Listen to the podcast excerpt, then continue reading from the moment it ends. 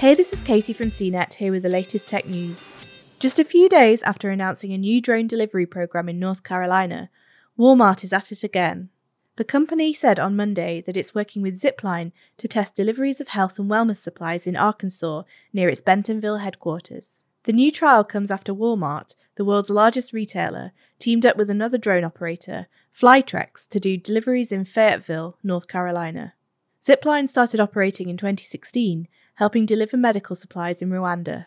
The Zipline project is slated to start early next year and may eventually include general merchandise deliveries too. If the program is successful, Walmart will look to expand it, Tom Ward, Walmart's Senior Vice President of Customer Products, said in a statement on Monday. These two new pilot projects, though small to start with, show that Walmart is looking to become a more significant player in drone deliveries, alongside companies including Alphabet, Amazon, and UPS. There's still a lot of regulatory work to make drone deliveries a mainstream service, and Walmart's increased interest, though encouraging for the drone industry, isn't likely to speed up the process. The Arkansas program could be especially useful during the coronavirus pandemic to help people get the items they need quickly and without having to visit stores.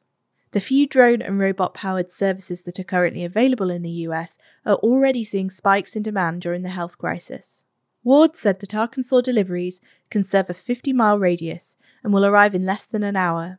UPS in November announced a similar test run using a Matternet drone to deliver medical prescriptions from CVS to two locations in North Carolina. For more of the latest tech news, visit cnet.com.